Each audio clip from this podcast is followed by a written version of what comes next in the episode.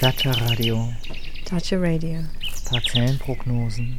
Plots and prophecies. Ein fünftägiges Festival feiert die Gartenkulturen. A five-day festival celebrating gardening practices. In Gegenwart und Zukunft. Present and future. Mit Musik. With music. Radiokunst. Radio art. Gesprächen. Talks. Und täglichen Überraschungen. And daily surprises. Senden wir rund um die Uhr. We'll be broadcasting around the clock. Direkt aus dem Garten. Straight from the garden.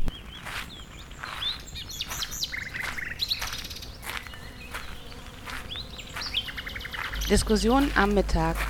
Urbane Landwirtschaft. Vertikales Gärtnern. Sie hören einen Audiocast von Dacia Radio 17 in freundlicher Kooperation mit dem Bildungswerk Berlin der Heinrich-Böll-Stiftung, der grünnahen Landesstiftung für politische Bildungsarbeit in Berlin. Moderation Gabi Schaffner. Im Gespräch mit Claire Gusko, Growth Manager in Farm und Anne-Kathrin Kuhlemann, Bereich Bildung bei Top Farmers.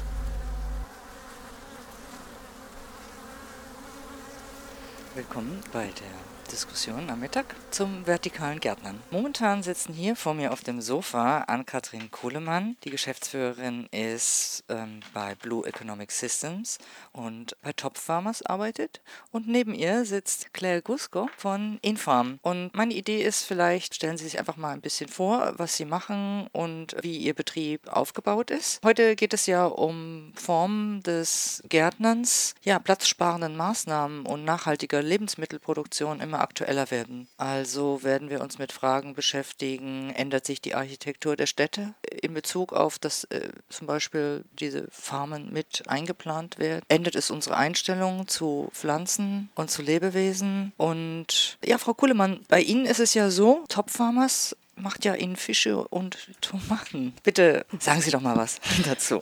Ein Top Farmers kommt eigentlich von Rooftop, weil das Potenzial für Urban Farming in den Städten ist natürlich am größten, wenn wir es dann irgendwann schaffen, auf, auf die Dachflächen zu gehen. Das ist sehr komplex, ist auch regulatorisch, aber auch logistisch keine kleine Aufgabe, deswegen macht es noch fast keiner wirklich mhm. konsequent. Wir haben eine Flächenkonkurrenz, da müssen wir uns nichts vormachen. Wir, die Städte wachsen weiter. Berlin hat 50.000 neue Einwohner im Jahr, die irgendwo wohnen und leben müssen und da müssen wir nicht konkurrieren um die Flächen. Das wäre dann auch, auch als Landwirt nicht mehr bezahlbar, wenn wir noch bezahlbare Lebensmittel Lebensmittel anbieten möchten. Also Top Farmers macht ähm, Aquaterraponik, so halt nennen wir das. Ähm, also ein etwas erweitertes Aquaponik-System.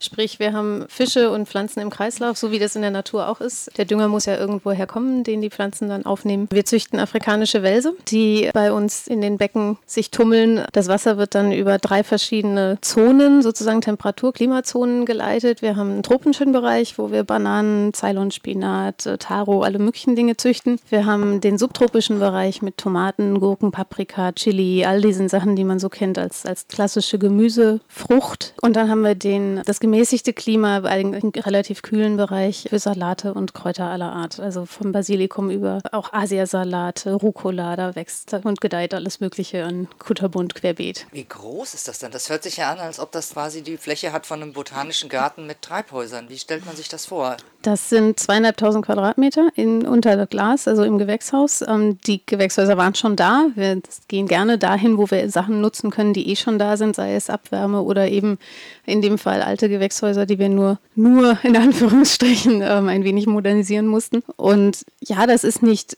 das ist, klingt erstmal groß, das ist aber im Endeffekt äh, das, was vielleicht 100 Menschen im Jahr essen. Also das ist nicht wirklich also wir, wir, wir, vergessen gerne, wie viel Fläche jeder von uns eigentlich auch verbraucht, um seine Lebensmittel so überhaupt anbauen zu können. Wie viel sind das etwa? In Deutschland brauchen wir ungefähr 2000 Quadratmeter pro Kopf und die, einen Großteil davon haben wir in andere Länder ausgelagert. Das haben wir nicht hier in Deutschland an Anbaufläche. Claire Gusko, Infarm ist ein bisschen anders organisiert. Ja, ich bin Growth Managerin bei Infarm. Infarm ist eine Vertical Farming Company. Wir machen keine Aquaponics, sondern nur Hydroponics. Das heißt, bauen die Pflanzen ohne Erde an und die Nährstoffe und alles andere, was die Pflanzen brauchen, bekommen sie dann durch die Wurzeln und wird dann durch die Wurzeln aufgenommen vom Wasser. Wir haben unsere eigene Technologie entwickelt. Das sind de facto modulare Gewächshäuser, die man in Gebäuden sozusagen installieren kann. Aktuell sind wir in Supermärkten, in Hotels und Restaurants. Man könnte die aber auch theoretisch in Schulen oder Krankenhäusern dann auch installieren, äh, um dann da frische Lebensmittel Lebensmittel anzubauen, die dann direkt vor Ort gegessen werden können.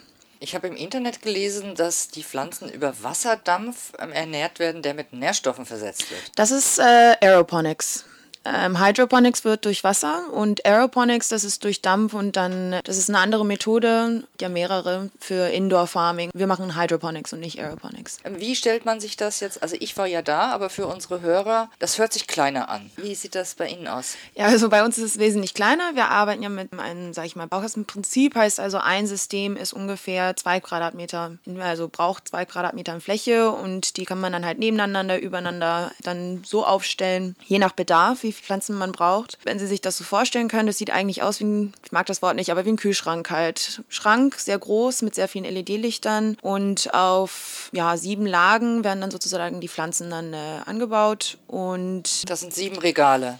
genau, ja. Da gibt es ja ein ganz spezielles Prinzip. Diese Pflanzen sind ja angeordnet in so einem spiraligen Muster, das eben auch an das Muster im Inneren einer Sonnenblume erinnert. Das ist auch einer unserer Hauptdesign-Prinzipien, die wir bei uns im Hause haben. Ähm, Wir versuchen so weit es geht, uns von der Natur aus inspirieren zu lassen. Und daher kommt auch diese Spirale, die der Blütenkonstellation der Sonnenblume sozusagen äh, entwickelt wurde. Die Jungpflanzen kommen dann in die Mitte rein und wachsen dann stetig nach außen. Ja, zum Beispiel für eine Basilikumpflanze, wenn sie dann halt drei Wochen bei uns im System waren, kann man die dann von außen ernten und vom äußeren Rande und dann die neue Jungpflanze dann wieder in die Mitte einpflanzen. Ja, natürlich zu den, den Fischen und den Tomaten habe ich jetzt auch eine Frage. In dem Fall wird nicht vertikal gegärtnet. Also wie sieht das denn bei Ihnen aus? Also wir haben unsere Pflanzen zum Teil sehr wohl mehrlagig, das schon. Ähm, also gerade jetzt Salate, Kräuter ähm, wäre eine totale Platzverschwendung, wenn die nur einlagig die Fläche nutzen. Ähm, Tomaten hingegen, die werden gerne vier, fünf Meter hoch werden. Das wäre ziemlich schwierig, die ähm, übereinander zu stapeln. Und die Fische sind nicht drunter oder drüber, aber wir- arbeiten eigentlich so, dass wir das Wasser so wenig wie möglich pumpen müssen. Das heißt, wir arbeiten ganz viel mit Schwerkraft und versuchen es eben wirklich zu kaskadieren und, und auch in, in dem Sinne vertikal zwar zu denken, aber ähm, man, man kann das vertikal anordnen, aber dann ist man ja bei einer irren Höhe. Ähm, machen wir im Moment nicht. Die Fische müssten wir dann unterirdisch haben, damit man noch vier Meter Tomate und nochmal darüber Salate anordnen kann. Das wird ganz schön schwierig. Wie Sie ja gesagt haben, man muss sich das als größeren Kühlschrank vorstellen, der dann auch mit ähm, Lichtern und Wasserversorgung und allem wird ausgerüstet. Und den kann man kaufen einfach. Nee, also unser Businessmodell funktioniert so, die, wir verkaufen die nicht, sondern Kunde kauft, so, wir nennen es auf Englisch Farming Capacity, also die Kapazität in unserer Farm die Pflanzen anzubauen und dafür zahlt man dann eine monatliche Abogebühr und bekommt dann jeden Monat oder eigentlich, also bei uns jede Woche ähm, zwei bis drei Mal dann seine Ernte, die dann auch von unseren Growern dann geerntet werden und wenn es jetzt im Supermarkt ist, ähm, verpackt werden, wenn es im Restaurant ist, dann einfach direkt in die Küche dann sozusagen geliefert werden. Wie ist das bei Toffers? Gibt es auch Ableger oder modulare Systeme oder ist das so eine Zentralversorgung? Zweieinhalbtausend Quadratmeter, das ist nicht groß ähm, im Verhältnis zu dem, was wir an Menschen, äh, was wir eigentlich brauchen an Fläche. Bei uns ist es so, wir, wir versorgen damit die Kunden, wir liefern die genauso die Ware zum Kunden, also Gastronomie. äh, man kann auch bei uns im, im Besucherzentrum selber mitnehmen, ähm, vorbeikommen und auch bei der Gelegenheit dann angucken. Was wir jetzt machen, ist, wir expandieren an weitere Standorte, also wir multiplizieren, wir werden nicht den einen Standort größer machen, so ein bisschen ähnlich wie bei Infarm, an weitere Standorte, auch in andere Städte, äh, weil ich muss nicht in der Stadt anbauen, um dann in eine andere Stadt zu liefern. Das ist natürlich Quatsch. Nee. Das ist ja so, dass ähm, dieses vertikale Gärtnern, also für mich, auch wenn ich jetzt eigentlich selber hier Gärtnerin bin und mich mit ökologischen Themen durchaus ab und zu beschäftige, hat dieses vertikale Gärtnern einfach so einen Science-Fiction-Aspekt. Es ist so wie etwas, mit dem man noch nicht vertraut ist. Wohnt man in einer Stadt und man geht in den Supermarkt, man kauft die Sachen und vielleicht hat man auch Großeltern, die einen Garten haben. Dann ab den 90er Jahren äh, rückten die urbanen Gärten ja immer weiter in den Mittelpunkt, eben auch als eine Möglichkeit, Lebensmittel zu produzieren, in kleinen persönlichen Rahmen. Und jetzt beginnt ja schon so eine Art Umwälzung. Es wird jetzt immer mehr aquaponisch angelegte Betriebe. Wie ist die Entwicklung? Frau Gullemann, Sie haben ja gesagt, am Anfang wussten Sie gar nichts. Wie hat das angefangen? Wir beschäftigen uns bei der BE Solutions schon seit vielen Jahren mit Nachhaltigkeit und, und Technologien, die von der Natur lernen. Und dementsprechend stolpern wir immer wieder über Dinge, wo wir sagen, warum macht das das eigentlich keiner. Und ganz oft ist das altes Wissen auch. Gerade jetzt im Bereich der Landwirtschaft gibt es eigentlich wenig neu zu erfinden, sondern wieder zu entdecken. Weil so wie wir arbeiten, hat man in China vor 3.000, 4.000 Jahren schon Reis angebaut. Da war das ganz normal, dass Fische in den Reispaddies geschwommen sind. Heute geht das nicht. Da sind so viel Pestizide drin, die Fische würden nach einem Tag auch oben schwimmen. An sich ist der Gedanke nicht neu, dass man in den Kreislauf denkt und in, in Ökosystemen denkt. Und es ist nur adaptiert auf die moderne Welt, auf die urbanen äh, Gegebenheiten, die wir heute haben. Ich sehe da eigentlich zwei Trends. Wir versuchen, wenig Technik wie möglich zu nutzen und so viel mit der Natur zu arbeiten, wie es geht. Und es gibt diesen Trend hin zu, ich gehe in eine geschlossene Fabrikhalle und bringe alles künstlich rein. Ich bringe künstlich die Nährstoffe rein, bringe künstlich das Licht rein, künstlich alles drumrum, ja, und schaffe einfach eine Umgebung, wo ich halt fast schon ein bisschen wie im Labor dann die, die Pflanzen züchten kann. Das sind zwei Richtungen, wo gerade bei beiden viel passiert, aber auch noch ganz viel ausprobiert wird. Jetzt im Moment ist das weit davon entfernt, auch nur irgendwie einen Promille Marktanteil zu haben. Also da wird schon viel mehr drüber geschrieben, als tatsächlich real im Markt jetzt schon Ware verfügbar wäre. Aber es wird kommen. Wie sehen Sie das? Also ich müsste da eigentlich zustimmen. Der ganze Ansatz bei uns ist ja auch, wir möchten diese ganze importierte Ware, die man normalerweise, ob es jetzt Salat aus Spanien oder also teilweise habe ich in England auch Spargel aus Thailand bekommen, der auch viel günstiger war. Das wollen wir halten, also den deutschen oder den englischen Konsumenten halt eine Alternative geben, wo sie auch wissen, es wurde hier direkt vor Ort angepflanzt. Es wurde jetzt nicht irgendwie chemisch oder irgendwie behandelt, damit es diesen ganzen langen Weg bis zu mir im Supermarkt überlebt. In Deutschland vielleicht weniger, weil wir hier im Glück auch mit dem Rechtssystem vielleicht ein bisschen mehr beschützt sind. Aber zum Beispiel in Amerika, da weiß man teilweise nicht, oder in England auch, weiß man teilweise nicht, wo das Essen herkommt. England hatte ja dann damals auch diesen riesen Skandal, wo das Rindfleisch eigentlich Pferdefleisch war und die Kunden halt nicht wussten, was es war, bis es dann irgendwann mal herauskam und die Engländer essen halt kein Pferdefleisch. Und dieses ganze, sag ich mal, Food System, wie wir das nennen, man kann, sag ich mal, die Lebensmittelkette sehr schwer von Anfang bis Ende verfolgen und auch wissen, unser Basilikum kommt aus Berlin. Man kann entweder da hingehen und dann wirklich schauen, wie das angebaut wird. Oder man schaut bei Infarm in den Modulen, in den Supermärkten einfach rein und weiß, daher kommt mein Basilikum. Ich nehme den auch mit nach Hause,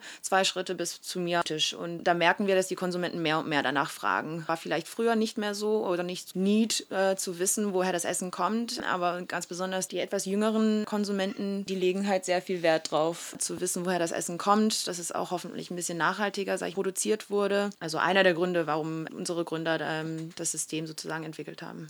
Ist es denn vorstellbar, dass sich die Architektur unserer Städte allmählich ändern wird in Bezug darauf, dass dann doch vielleicht einfach keine Äpfel aus Neuseeland kommen. Ist nicht sinnvoll, alles in der Stadt anzubauen. Das muss man mal ganz klar vorweg schicken. Also wir werden keine Apfelplantagen, wir werden keine Kartoffeln, wir werden keinen Weizen in die Stadt holen. Dafür sind die Flächen viel zu klein. Muss ja mal realistisch sein. Der Neubau in Deutschland ist prozentual so mickrig. Wir müssen mit dem Bestand arbeiten, der da ist, den nutzen und das geht auch. Gerade in Deutschland, wir haben so hohe Traglasten auf den Dächern und so. Also man, da kann man mit ein bisschen Intelligenz Intelligenz und Engineering, und das können wir Deutschen, glaube ich, kann man da schon sehr viel möglich machen. Warum ist uns so wichtig, dass wir den Fisch drin haben? Das ist nicht nur, dass wir ein Ökosystem haben und so einen Kreislauf, sondern das ist ein Fisch, der kriegt ein Kilo Futter, um ein Kilo Fisch zu produzieren. Das schafft fast kein anderes Tier. Und das schaffen also auch andere Fische nicht. Thunfisch hat 20 zu 1.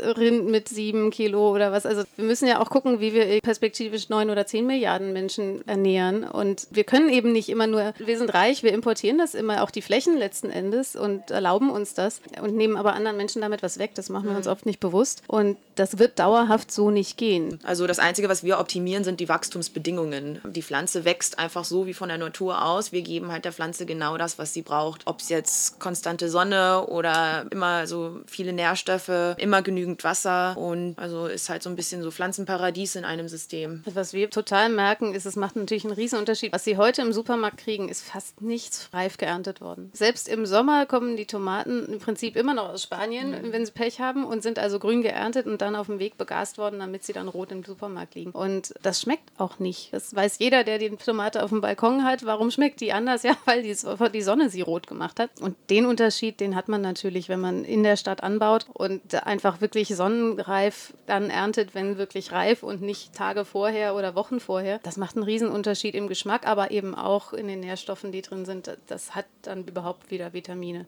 Wenn wir schon Fleisch essen oder tierische Proteine, dann wenigstens solche, die so nachhaltig wie möglich auch mit den Ressourcen umgehen, die da in dem Moment zum Einsatz kommen. Deswegen haben wir uns auch für diesen Fisch entschieden, auch dafür bewusst in der Stadt auch tierische, nicht nur Gemüse, sondern eben auch ein tierisches Lebensmittel zu erzeugen. Und wir haben ganz viele Veganer, die große Fans von uns sind, lustigerweise, die sagen, wenn die alle unbedingt Tiere essen müssen, dann wenigstens euren. Infam war auch ein Start-up und die Frage war, ja, es gibt ja, wenn der Staat, wie zum Beispiel in Japan, sich dafür mehr interessieren würde, werden Ihre Projekte denn zum Teil gefördert? Äh, gibt es da Vergünstigungen? Nein, bei uns steckt 100% privates Geld drin, kein Cent staatliches. Bei uns auch. Ja? Da muss ich eine leichte Korrektur. Doch, wir haben äh, von der EU-Kommission haben wir damals Fördergeld bekommen. Das war aber jetzt nicht nur für unser Konzept, das das war ein Teil einfach für generelle Förderung von Startups. Aber jetzt trägt sich das. Neues Geld, was wir jetzt eingenommen haben in unserer letzten Finanzierungsrunde, das war nur von Privatinvestoren.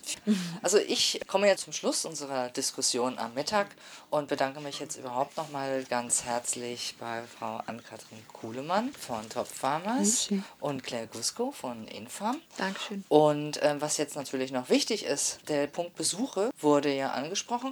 Bei Jobfarmers am besten auf stadtfarm.de schauen. Wir haben unser Besucherzentrum, das ist im Moment werktags geöffnet, ähm, immer bis 16 Uhr. Bei größeren Gruppen Anfragen ruhig stellen. Wir machen auch Führungen so für 30, 50 Personen, kein Thema. Gehen auch mehr rein. Wir sind ja im Landschaftspark Herzberge und dementsprechend können wir da alles machen, was mit Landwirtschaft zu tun hat. Also unsere Website-Adresse ist infam.com oder auch .de, beides funktioniert. Wir sind aktuell noch in, in Kreuzberg. Da kann man leider nur mit einem Termin vorbeikommen. Dann ist dann hoffentlich auch ein Infarmer dabei, der Ihnen dann halt eine kleine Führung geben kann. Am besten für solche Sachen dann info at infam.de dann einfach anschreiben und Bescheid geben, dass Sie vorbeikommen möchten. Das war das Audiocast Diskussion am Mittag. Urbane Landwirtschaft, vertikales Gärtnern von Dacia Radio 17. Moderation Gabi Schaffner, Redaktion und Schnitt Niki Matita. Eine Produktion von Minimatica für Dacia Radio 17 und das Bildungswerk Berlin der Heinrich-Böll-Stiftung, ermöglicht mit finanzieller Unterstützung der Stiftung Deutsche Klassenlotterie Berlin.